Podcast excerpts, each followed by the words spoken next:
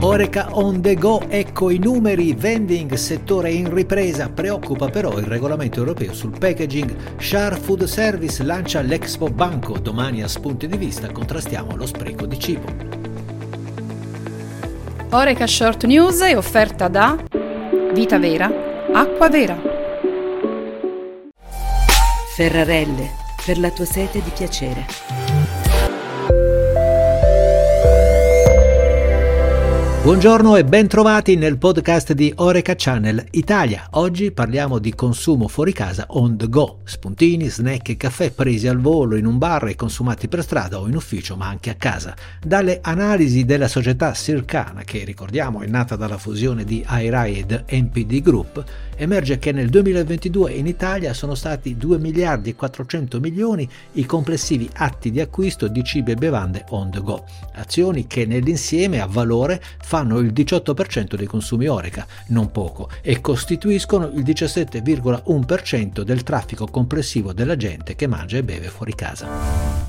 Dall'on the go al vending il passo è abbastanza breve, annotiamo che non si ferma la crescita della distribuzione automatica in Italia nel post-Covid, un comparto che vede il nostro paese leader a livello europeo, con più di 30.000 addetti, 3.000 imprese ed oltre 830.000 vending machine installate. Molto buoni gli ultimi dati rilevati da Ipsos per Confida. Il settore ha chiuso il 2022 con un più 10% di fatturato, 1,5 miliardi complessivamente sull'anno precedente, con quasi 4 miliardi di consumazioni, più 5% sul 2021. Caffè, bevanda preferita per il 57% delle consumazioni totali del settore. Nel 2022 gli italiani hanno bevuto alle vending machine quasi 2,3 miliardi di caffè. Salgono energy drink, bibite fredde, barrette e cereali.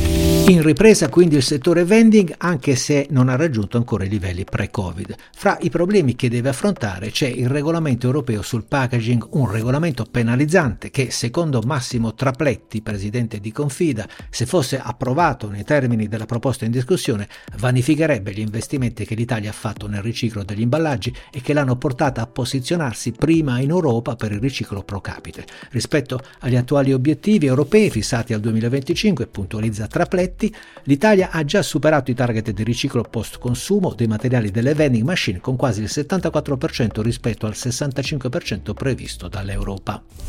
E restiamo sempre nell'ambito dei consumi fuori casa on the go per segnalare una novità per chi desidera uno snack senza glutine. Share Food Service, la divisione dedicata al canale Oreca del gruppo Dr. Share, lancia un nuovo materiale espositivo per i professionisti dell'autovom che vogliono offrire snack gluten free. Un display in cartoncino compatto pre-riempito con 25 barrette cereal bar da 25 grammi e 30 choco chip cookies con due pezzi a confezione. L'Expo Banco con il brand Share ben visibile sull'espositore è pensato proprio per garantire agli esercenti del fuoricasa il meglio dell'offerta senza glutine con un formato comodo e dal minimo ingombro. Con l'ultima news del giovedì, come consuetudine, annunciamo la puntata di Spunti di vista di domani, dedicata ad un tema di grande attualità, lo spreco di cibo, un problema che impatta sia economicamente, nel 2022 è finito in pattumiera un valore di 15 miliardi di euro, che ecologicamente, visto il danno che la produzione e poi lo smaltimento di cibo in eccesso arreca all'ambiente. Su una possibile soluzione intervistiamo i manager di tre giovani start-up che hanno lanciato il progetto di una filiera zero spreco, un'impresa possibile come potrete ascoltare. Ci aggiorniamo domani allora e anche per oggi. Grazie per l'ascolto.